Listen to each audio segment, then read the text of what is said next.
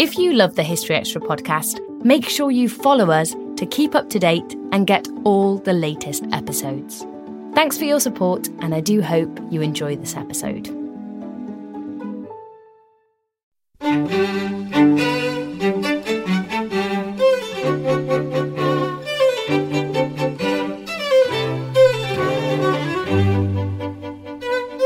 Hello and welcome to B B C History Magazine's weekly podcast. I'm Dave Musgrove, the editor of the magazine, and this is the first of our February twenty twelve podcasts.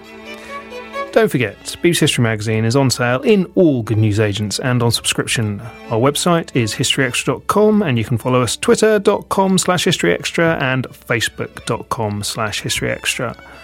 Coming up this week... I think the theme of the series is the devil's in the detail, and the detail is in the logistics.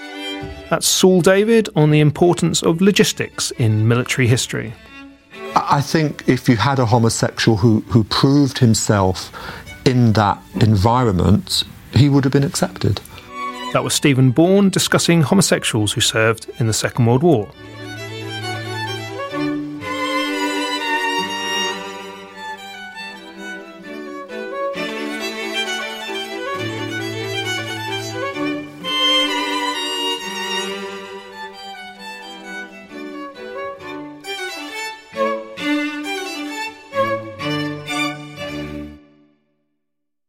Before we get started, uh, we're approaching the one hundredth issue of the B B C History Magazine podcast. So, in recognition of this event, I'm going to try to introduce a new feature, which I'm ingeniously calling Ask the Historian. The idea is that I'll find a cutting-edge historian of a particular subject and ask you, our faithful podcast listeners, to tell me what questions you'd like me to put to him or her. We're going to start with Doctor Thomas Asbridge, reader in medieval history at Queen Mary University of London and an expert on the Crusades. He's currently presenting a B B C series on the Crusades, in fact. So get in touch with any questions you have on the Crusades in general, or any points that you'd like to raise specifically from his T V series if you've seen it, and I'll endeavour to get answers from him. I'll be talking to him on Monday the sixth of February, so get your questions over to me before then, either by tweeting me at twitter dot com forward slash history extra or by email to podcast at history extra dot com. Right, first interview. Saul David is presenting a new B B C four series called Bullets, Boots and Bandages about the importance of military logistics in history. I caught up with him to find out why logistics make a difference. So you've been working on a new B B C series, B B C T V series, um, and the the basic cut of it is that it's all about logistics and war. So would I be right in thinking that, that, that your view is that logistics is the sort of the unheralded hero of warfare through history? I think most military historians know that logistics are absolutely crucial to commanders winning at war.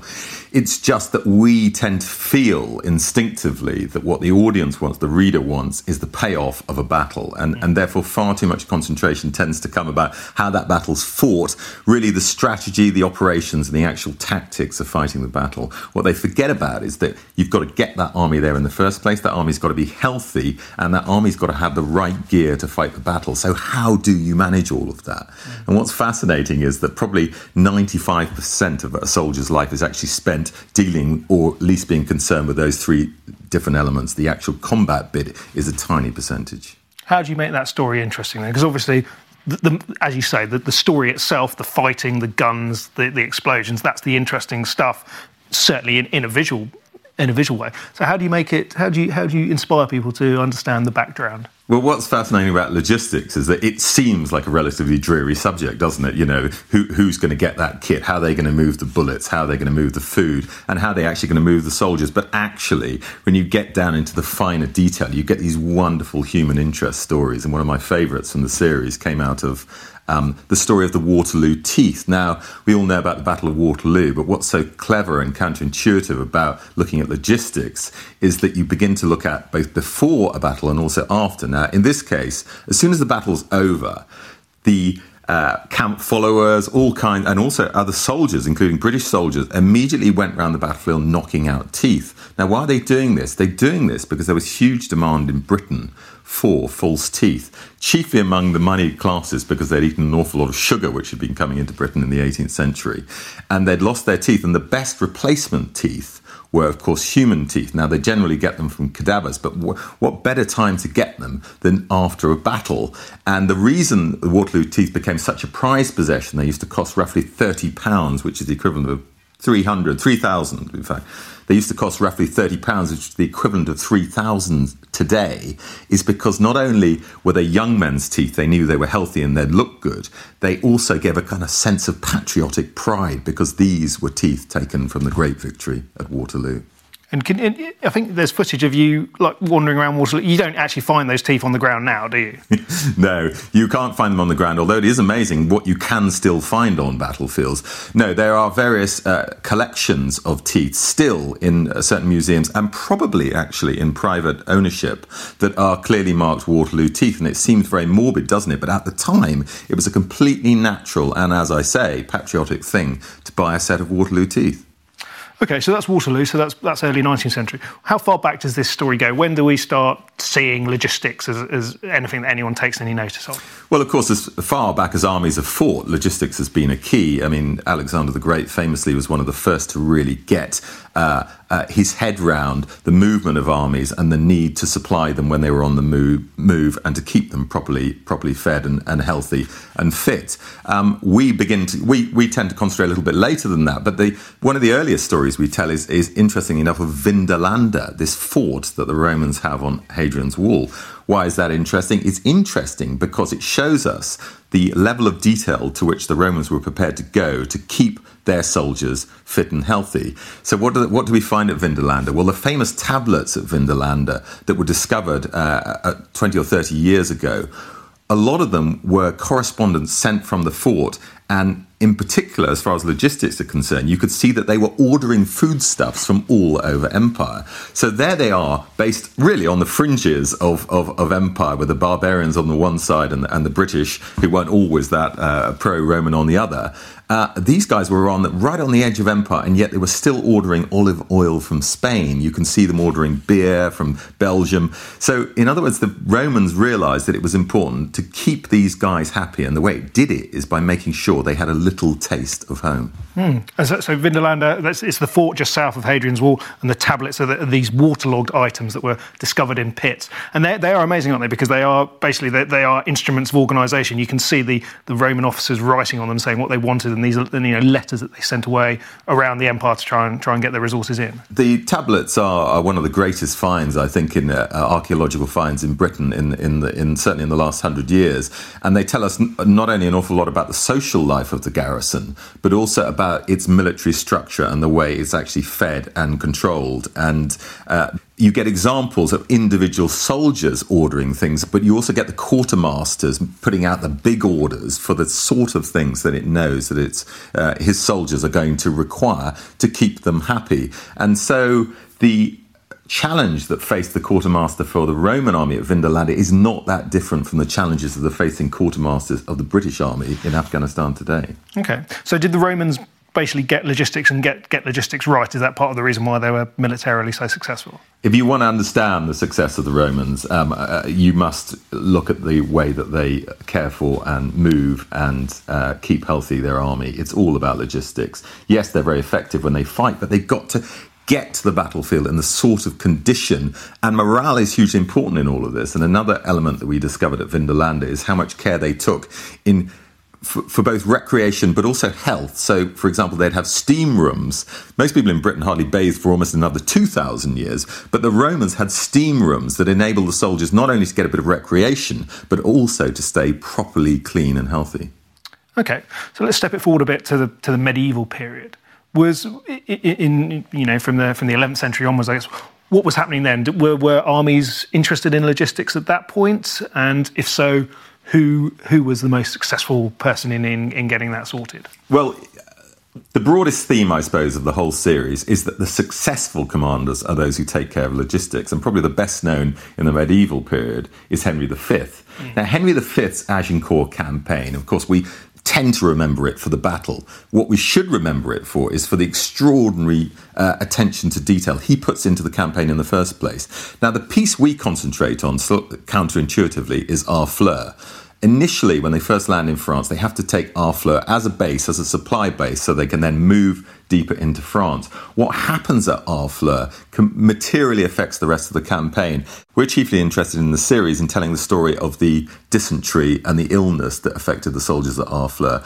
And there's this amazing artifact known as the Harfleur Roll, which is a record of all the soldiers that were given permission to leave the army. So not only have they taken care of all the details of putting the army together, all the food they'll need, exactly what they'll require in terms of kit to fight in France, but they're also numbering them off literally by name, every man who is no longer fit to fight. And these three or four thousand soldiers who cannot carry on in the campaign are the reason why Henry the Fifth marches across France instead of deeper into France, marching across, of course, and eventually ending up in Agincourt. That he wins at Agincourt is, is what we remember from the campaign, but the real heart of the story is at Harfleur and the dysentery. Would, would Henry have understood the concept of logistics? Would he have understood the term, and would would he have in any way studied it, or was this just something that, that came naturally to him and his army, and he knew that it was something that had to be done? No, he might not have called it logistics, but it would have it would have formed exactly the same preoccupation in his mind that it has done of any great commander. And I would go back and include people like Julius Caesar and uh, and, and Hannibal in that equation. They knew that the trick was to get enough soldiers to the battlefield in a condition to fight. You've got to move over long distances. And of course, in the time before they had uh, the internal combustion engine, before you, you can use steam-powered ships to move armies quickly and relatively safely, you had to literally march them there. And that required a huge logistical enterprise. And you can see this in Henry's preparations for the uh, Agincourt campaign. The Harfleur rolls are just an indication of the sort of detail that he was prepared to go. Uh, but the preparations, of course, before the campaign begun were huge, and he took a personal interest in that. OK, so when you're thinking about the, the British armed forces as a whole throughout history, is there is there one person who you who you would say, he's, he's the chap, and I suppose it probably would be a, a man, he's the chap who's who's really got logistics sorted, who really made it his own and, and was therefore able to be militarily successful? I think there are three commanders in uh, recent British military history who stand out. First of all, the Duke of Marlborough, the War of the Spanish Succession. Secondly, the Duke of Wellington, Napoleonic Wars. And thirdly, Montgomery, uh, Second World War, El Alamein. And it's no coincidence that all three became hugely successful commanders. Did they become successful because they were great battlefield commanders? Well, that was just part of the story. I think what this series is bringing out is that without taking care of logistics, and that involves eighty percent of his time, probably, a military commander's time, they will not be successful on the battlefield. So what did, what, what did Marlborough specifically do then? How, how did he organise his logistical operation? Well, there's a lovely story that comes out of the uh, Blenheim campaign. Blenheim in seventeen oh four, uh, the context of it's extraordinary. The French have really um, had an unbroken run of battlefield success for fifty, sixty years prior to this. Louis the Fourteenth's armies are the most vaunted in Europe, and Britain really is playing second fiddle to them. Marlborough marches his allied army with a big stiffening of British troops in this two hundred fifty mile march from the Low Countries to the Danube. And the skill in this campaign is not so much the fighting of the Battle of Blenheim, although he does have to show his tactical Uh, ability there too. It's getting his army down there, and it's getting it down there without the French really knowing where he's going. And one of the reasons he's able to do this is because of his extraordinary attention to detail on the march. He makes sure that his soldiers have a spare pair of shoes when they're marching. He only marches them at certain hours of the day so they're not too exhausted. He makes sure that there's always food waiting for them when they arrive at their camp at night. And most importantly of all, he's invented a two-wheeled sprung cart, which enables his army to move at roughly twice the speed of most of his uh, contemporaries, his, his opponents. And this enables him to usually have the advantage of surprise.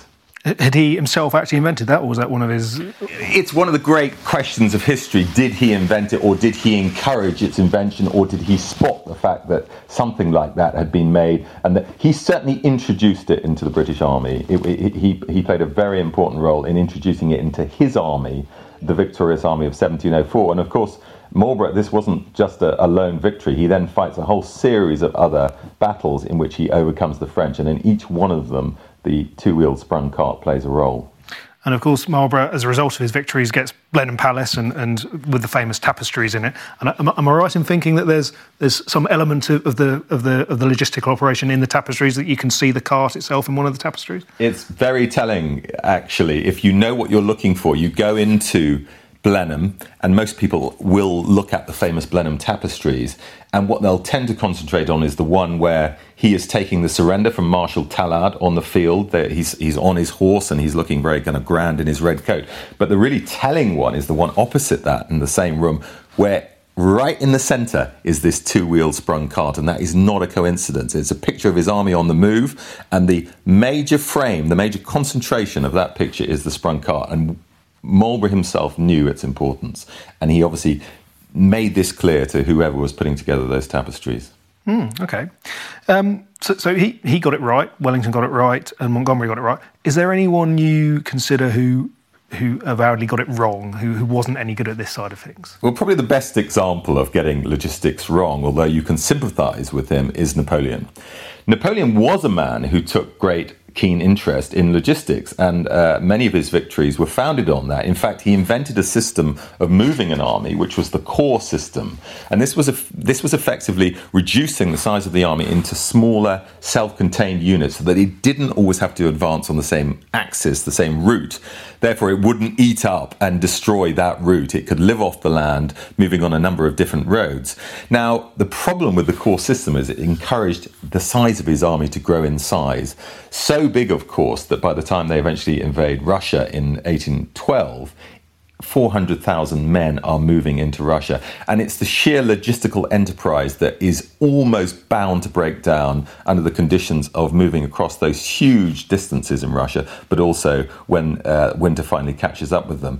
And we concentrate in the in episode one of the series on one particular detail, and it's a fascinating detail. And the detail is winter horseshoes. Now, when he invades Russia, of course, it's summer, and he's assuming he's banking on a relatively quick campaign. As winter sets in, he discovers he doesn't have enough winter horseshoes. The horses are still wearing summer horseshoes. Why is this a problem? Because a horse, particularly a horse towing a wagon with his supplies in it, cannot get up and down hills unless he's wearing winter horseshoes. The horse will be dragged down by the cart. It'll be crushed by the cart, it'll die because it's exhausted trying to move this cart without any traction, and the army eventually will starve, and that's exactly what happened. So, so really, the devil is absolutely in the detail for, for, for you know, military history there. And, you know, if he'd got that right, then we would have been looking at a totally different consequence. I think the, um, the, the theme of the series is the devil's in the detail, and the detail is in the logistics, and it's not in the final decision that's made to move this amount of troops here or there on the battlefield, although that can, of course, make a difference right at the end of the story. But they can't even get to that point where they can fight the battle unless details like horseshoes are taken care of. You, you mentioned a bit earlier about um, uh, sort of industrialisation and, and, and railways and such. How how does how does that change the situation? How does that change the understanding of logistics as we start to get uh, all these new inventions and, and and ways of doing things coming in from the seventeenth, eighteenth century onwards? I think one of the loveliest stories about industrialisation changing war is in the Moving of the Armies episode, and we talk in particular about the development of railways. Now, railways famously come in, as we know, in eighteen thirty, but within thirty years, the network of railways is beginning to s- expand hugely across Europe, and there's one man, a Prussian, who realises its military potential, and he's called von Moltke, Helmuth von Moltke, who by eighteen seventy, the Franco-Prussian War, is the uh, is the chief of staff of the Prussian army. Now, von Moltke realises that if you can use railways, the network of civil railways, for military use in war, to get enough troops to one particular spot, you can overwhelm your enemy. You you can you can outmaneuver him because you've got more troops there quicker than he can get them there. It's a bit like Wellington used it. It's a bit like Marlborough using his cart. And for ten years prior to the Franco-Prussian War, he is poring over railway timetables, stock, making sure that when the time comes, he can move his troops quicker than the French. And that's exactly what happens in eighteen seventy in the Franco-Prussian War. He can bring more force to bear than they can. Yes, the battle still has to be won, but it makes it a hell of a lot easier if you've got more troops to do it. So is the, the Franco-Prussian War uh, a, a real logistical war then? Is it is it one where you see that's really where logistics come into, into play properly? I think the Franco-Prussian War is probably the greatest example of a logistical war where getting logistics right means victory, and one follows the other really quite rapidly. And I suppose evidence of this is the fact that the French realise they have lost the Franco-Prussian War because of railways, and they're determined that it won't happen again. So they set up a system that they will use railways by nineteen fourteen to move three and a half million men to their frontiers very quickly. Now, this doesn't stop the initial German breakthrough through Belgium and into France, but what it enables the French to do once that breakthrough has happened is move troops from the eastern frontier back to Paris to stop the Germans on the Marne. The so-called miracle of the Marne is won at the Gare de l'Est, the, the railway station on the east of Paris, because that is the hub of the railway system for most of the troops who were fighting in the First World War for France. You'd better just tell us a bit more about the Franco-Prussian War. I mean, it's not something that here in Britain we know much about. Is this an important conflict? I suppose the Franco-Prussian War was later um, completely subsumed in, in, in common knowledge by the First World War and the Second World War, but it was a hugely important war because it led directly to the unification of Germany. If Prussia beats France in eighteen seventy, it can then persuade the other German states that a greater Germany is necessary. That's exactly what happened. So you could say that the railways in the Franco-Prussian War lead to victory, they lead to the unification of Germany, and ultimately they lead to a Germany strong enough to take on uh, the rest of Europe in the First World War and arguably the Second World War too. So it has huge ramifications. Okay, last question. Obviously, you, you know your military history, so uh, so there isn't that much that would surprise you about about, about this subject, but in the research for this programme, this series, has there been anything where you thought, well, that is that is really quite surprising, I did not know that? The most wonderful story that's come out of this that I didn't know about before is the fact that the Conquer played a crucial role in the Shell Crisis of nineteen fifteen and nineteen sixteen, the horse chestnut, and it goes something like this. To fire Uh, bullets and shells by nineteen fourteen, you needed something called cordite. And to make cordite, you needed acetone. Now, acetone was chiefly made by the Germans, but once the First World War begins, you can't get acetone from the Germans. They make it in a chemical, uh, uh, their chemical industry makes it. So you've got to produce your own acetone. Well, they, they find a wonderful chemist called Chaim Weizmann, who, of course, plays a prominent role in Zionism after the First World War. And Weizmann works out a way of making it using material from Argentina. But when that material gets cut off because of the uh, U-boat actions during nineteen fifteen, nineteen sixteen, nineteen seventeen, they have to use something else. If they don't, the guns are literally going to stop firing. And so it's Weizmann who discovers that conkers can be turned into acetone. And an order is sent out all over Britain, secretly, uh, to tell headmasters to ask their schoolchildren to collect conkers. They're not told what it's for, it's vital to the war effort, but they're told to do it. And one of the most wonderful documents we uh, have in this series is a copy of one of these letters um, that is sent out to a headmaster. And really, there's this great image of me standing there with a shell in one hand and a conker in the other, and it's extraordinary to think that one produces the other. Wow, that's, that is astonishing. That must have sorely uh, affected the, the Conquer Championships in schools. Well, you know, I mean, growing up, and I'm sure you were the same, David, we we used to bake them, we used to put them in the oven, we put them in vinegar, you know, any way you could to get one over your enemy. But the idea that a conker that you would collect for recreation actually played such a key role in the First World War, I'd never heard before. And it's something that comes out of looking at logistics, the sort of things we often overlook. This episode is brought to you by Indeed. We're driven by the search for better, but when it comes to hiring, the best way to search for a candidate isn't to search at all. Don't search, match with Indeed. Use Indeed for scheduling, screening, and messaging, so you can connect with candidates faster. And listeners of this show will get a seventy-five dollars sponsored job credit to get your jobs more visibility at Indeed.com slash History Extra. Just go to Indeed.com slash History Extra right now and support our show by saying you heard about Indeed on this podcast. Terms and conditions apply. Need to hire? You need Indeed. So that was Saul David. We published a piece on the Conquer story that Saul mentioned in our November twenty eleven issue. If you missed it, it's on our website now at history extra dot com slash conquer. While you're there, you might want to look at the Blenheim tapestries that Saul also talked about in the interview. Go to history extra dot com slash Blenheim for a slideshow gallery of them. So the B B C four series Bullets, Boots and Bandages starts on the second of February in the U K. Saul David also has a new book out, All the King's Men, A History of the British Redcoat. It's published by Viking now.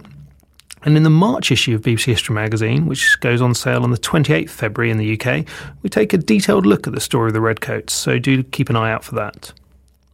Right, on to our next interview. Each February, a number of events take place in Britain under the umbrella of the Lesbian, Gay, Bisexual, Transgender History Month. To mark the occasion, historian Stephen Bourne has written an article for our February issue about the role of homosexuals during the Second World War. Although homosexuality was then illegal in the British armed services, it appears that for some there was an unofficial period of toleration. The magazine's deputy editor, Rob Attar, caught up with Stephen to find out more. What was the legal status of homosexuals in Britain when the Second World War broke out? When the Second World War broke out, homosexual acts or sexual acts between two men was against the law and punishable with, with a prison sentence. Uh, that was the situation in nineteen thirty-nine and continued right through to nineteen sixty-seven.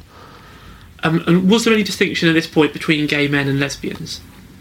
There was a distinction between gay men and lesbians in relation to the law. Lesbianism was never made a criminal offence, and the The, the idea behind that is allegedly Queen Victoria didn't believe that two women could have sex, so it was never considered an option in, in law, if you understand it. Yeah. But, but with, with, with men, two men in a sexual act, it, and of course the Oscar Wilde uh, trial uh, brought that out into the public domain in, in a big way. Yeah. And I don't think the gay male, if you like, community ever recovered from that for for, for, for years and years and years. So you, you'd have to actually be engaged in sexual acts then. You, a man who professed to be gay wouldn't be in trouble unless it could be shown that he was actually actively homosexual. By law. I, I, I understand that it, if two men were found in bed together having sexual relations, then they could go to prison. Not being homosexual per se wasn't necessarily prison, a prison offence. Mm. So, so people like Quentin Crisp could walk the streets of London in a flamboyant, extrovert manner if they chose that kind of lifestyle and, and appearance and public appearance. But they could be targeted by the police, they could be targeted by thugs, homophobic people, which indeed Quentin Crisp was. But he was the more flamboyant, mm. extrovert type of person, uh, being true to himself. I mean, that was the way he was. He did dye his hair, he did yeah. henna his hair, he did uh, uh, dress in, in, a, in, a, in, in that kind of flamboyant way and, and made a kind of spectacle of himself, and he, and he drew attention to himself, and, and now in hindsight that was a very brave thing to do, but most gay men, homosexuals at that time, didn't. So when the Second World War broke out, what was the status of homosexuals within the army? Were they at that point allowed to serve in the armed forces?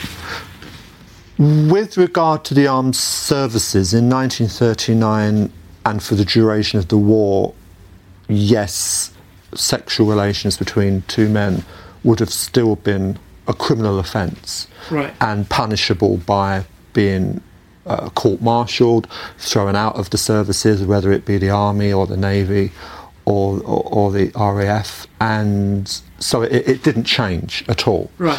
Uh, but what I've picked up on in my research was that because of the shortage of manpower, particularly when we had incidences like the Battle of Britain, mm. and we lost thousands and thousands of, of, of R A F crews.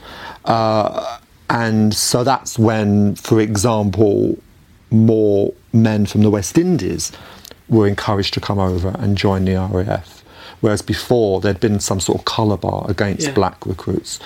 And indeed, for the duration of the war, it seems as though there was a relaxation of attitudes towards gay men serving just with the duration of the war. That's not to say that gay men were still hounded out, court-martialed, thrown out, imprisoned.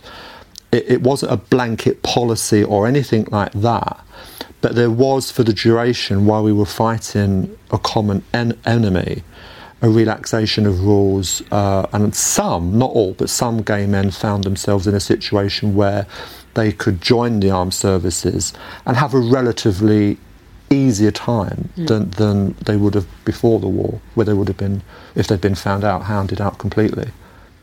So there was a kind of unofficial tolerance? Unofficial, completely unofficial. As far as I know, there was no official recognition of homosexuals. As far as I know, I mean, I haven't really delved into the archives to see what was reported, but what I've picked up on so far, because you have to understand th- th- this subject hasn't really been researched in great detail and in great depth. It's been touched upon in some histories of gays and lesbians in Britain, but not in any great depth. But, but I don't feel that there was an official policy.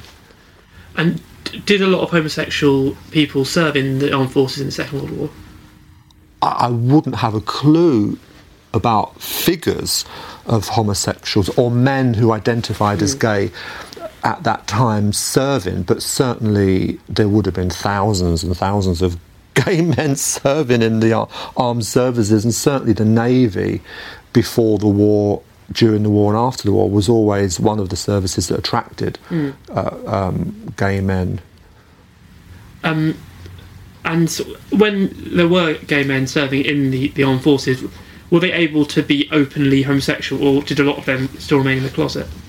I would say that the majority of gay men serving in the armed services during the war tended to keep their sexuality a private affair, but some who were identified, or, or some who maybe came out as gay, were there, there is evidence to show that they were tolerated, that they were embraced by their their uh, fellow men in, in the services, and, and some became mascots. Mm.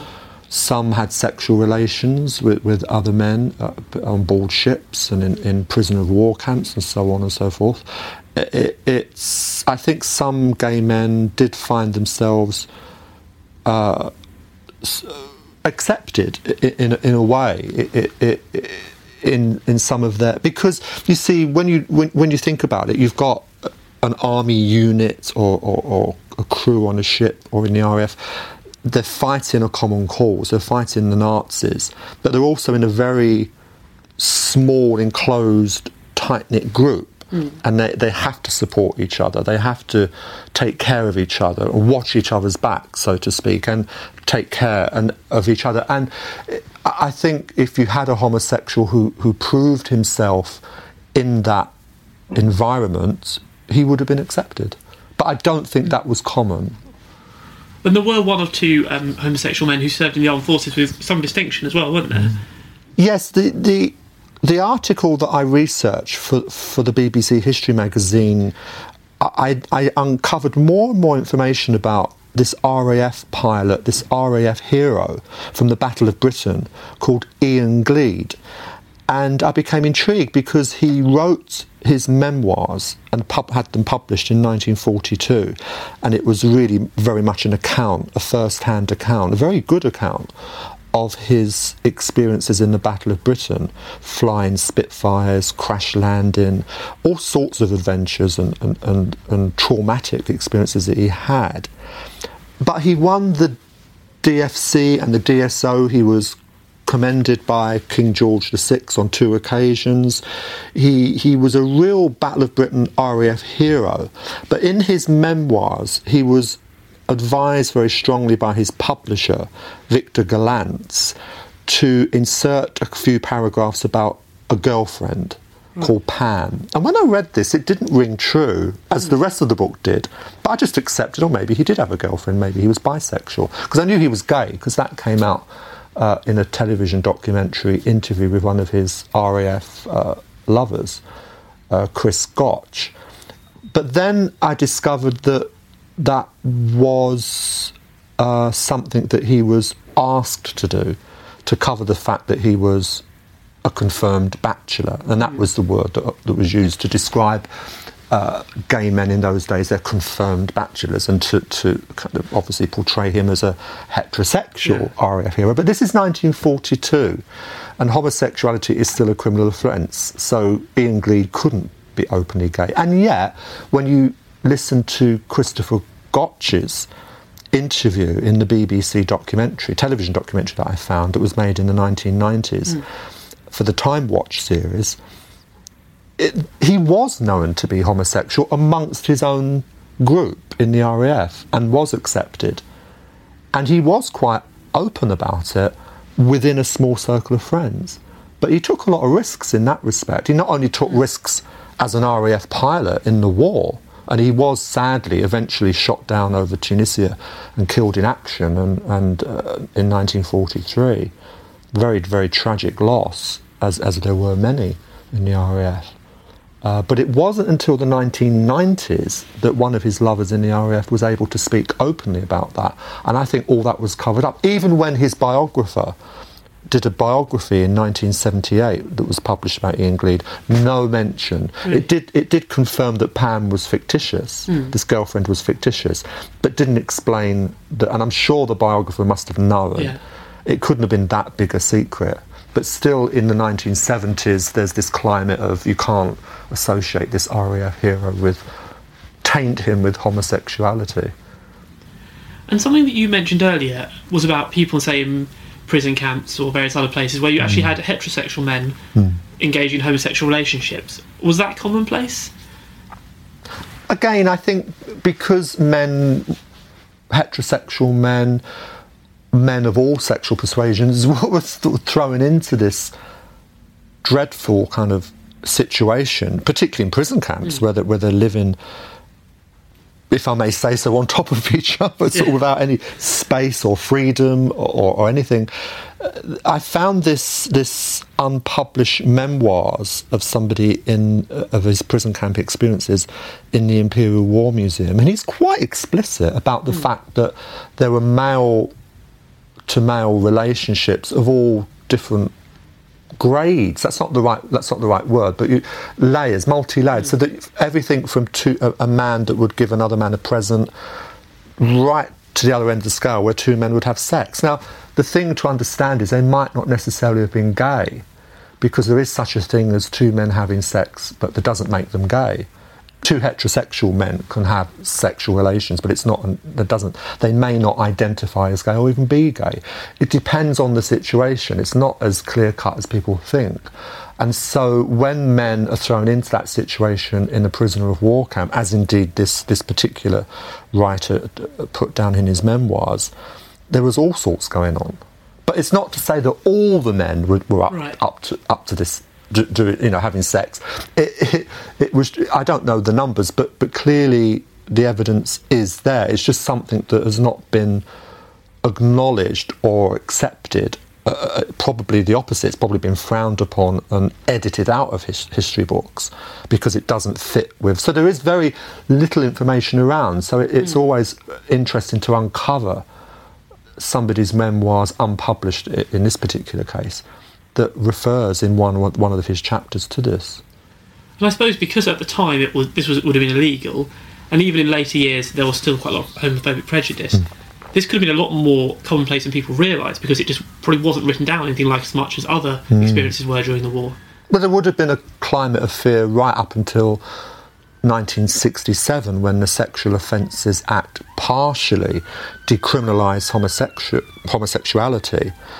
But the climate of fear would have continued, for, particularly for men from that generation. I mean, just because the, the law changes doesn't mean that you feel suddenly relaxed and open. Mm. A, a younger generation did, which is why in the nineteen seventies we had the Gay Liberation Front. But let's not lose sight of the fact that in nineteen sixty-seven, the Sexual Offences Act partially decriminalised homosexuality, but not in the armed services. So the R A F, Uh, the Navy and the Army did not decriminalise homosexuality until January two thousand.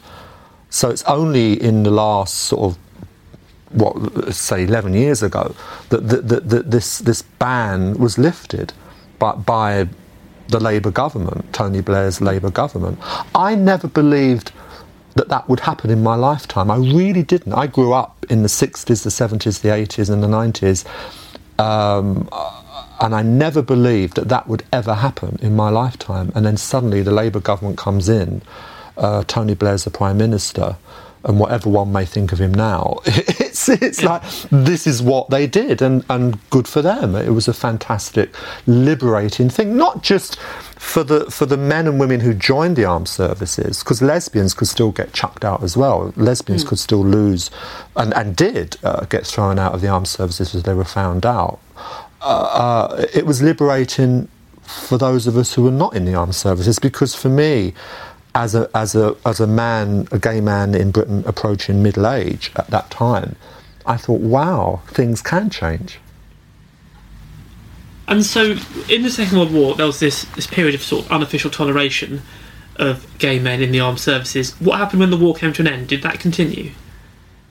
No, there's a very clear point at which the, the so-called relaxation of, of views on homosexuality or homosexuals being in the armed services uh, ended, and that ended when the war ended. It, it, it ended for women, when women who, who, who were kind of almost liberated and had more freedom during the war to be independent and to, to uh, were expected to go back to, to into the home, into the kitchen to raise families. And, uh, the, the West Indians and West Africans from the The then colonies that we had were expected to go back home and leave Britain and go back, and of course that didn't happen, uh, with, with, as we know, with the post-war immigration. And of course gay men who served, and indeed lesbians who served during the war in the armed services, were expected to shut up and go back in the closet and not be open anymore, and were not tolerated. And there was even a kind of almost like a backlash against gay men, because the law, as I, as I explained, still stood. It was a criminal offence until nineteen sixty-seven, um, and there was this homosexual witch hunt that that exploded in the sort of mm, sort of nineteen fifty-three, nineteen fifty-four, where the where the the police that who had been turning a blind eye were were now victimising and going out and, and witch hunting, and and and it, it was a terrible, terrible time. So, do you think once this common enemy had disappeared, then the, the feelings of friendship towards gay men disappeared as well? Because once they weren't fighting the Germans anymore, they could start looking around them and finding enemies within Britain again. Yes, I, I think what happened, it's just my opinion, is that in nineteen forty-five, when the war ended, the British public, the general public, wanted to go back to what they saw or perceived to be normality, mm. the normality that they perceived that we had before the war started. And normality was no blacks, no gays, no women. You know, women go back to the homes, blacks go back to Africa and the West Indies, and gay men go back in the closet. So, because they wanted to, because they, I mean, the British public, I'm not condoning that, obviously, it was wrong. But I can understand it, because mm. when you've gone through six years of hell, it, it doesn't surprise me that most people wanted to get back to some sort of normality. What went wrong was that the attitudes should, the more liberated attitudes and liberal mm. attitudes of the war should have been promoted after the war, but they weren't. So we kind of went through a kind of rough time for many decades, I think. You don't believe this period of tolerance during the Second World War did end up having a positive legacy? I think it did have a positive legacy in a small way, because mm. the seeds were sown, so that uh, many, many thousands, if you like, of heterosexual men who had served with gay men, um, at least the seed had been planted in their head, so that by the time the law changed, maybe some of those more enlightened straight men, heterosexual men, could understand that, that gay men were not this threat, this this this um, abomination. Uh, it's a shame that couldn't have been developed sooner, and the law changed sooner.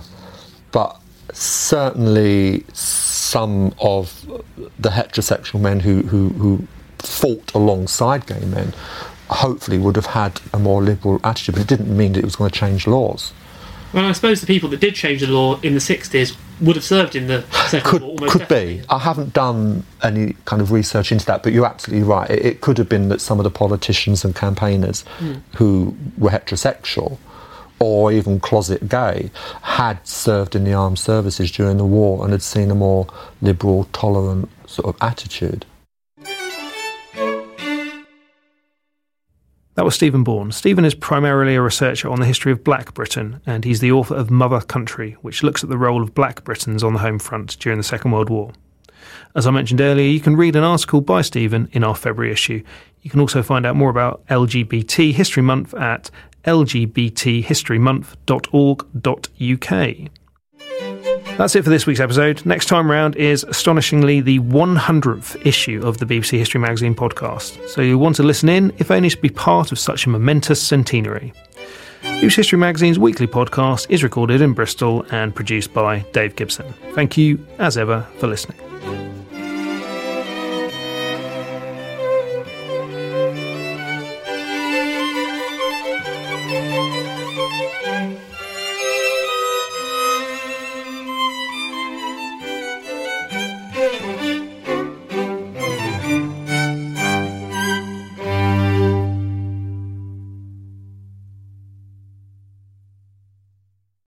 Collision between a Chinese jet and an American spy plane. He came and rammed into our left wing. With relations increasingly strained, what are the chances of things spinning out of control? The Western world was asleep. I'm Gordon Carrera. I'll be exploring the friction in this most important of relationships and asking, has the West taken its eye off the ball? You cannot ignore China. From B B C Radio four, this is Shadow War, China and the West. Listen wherever you get your podcasts.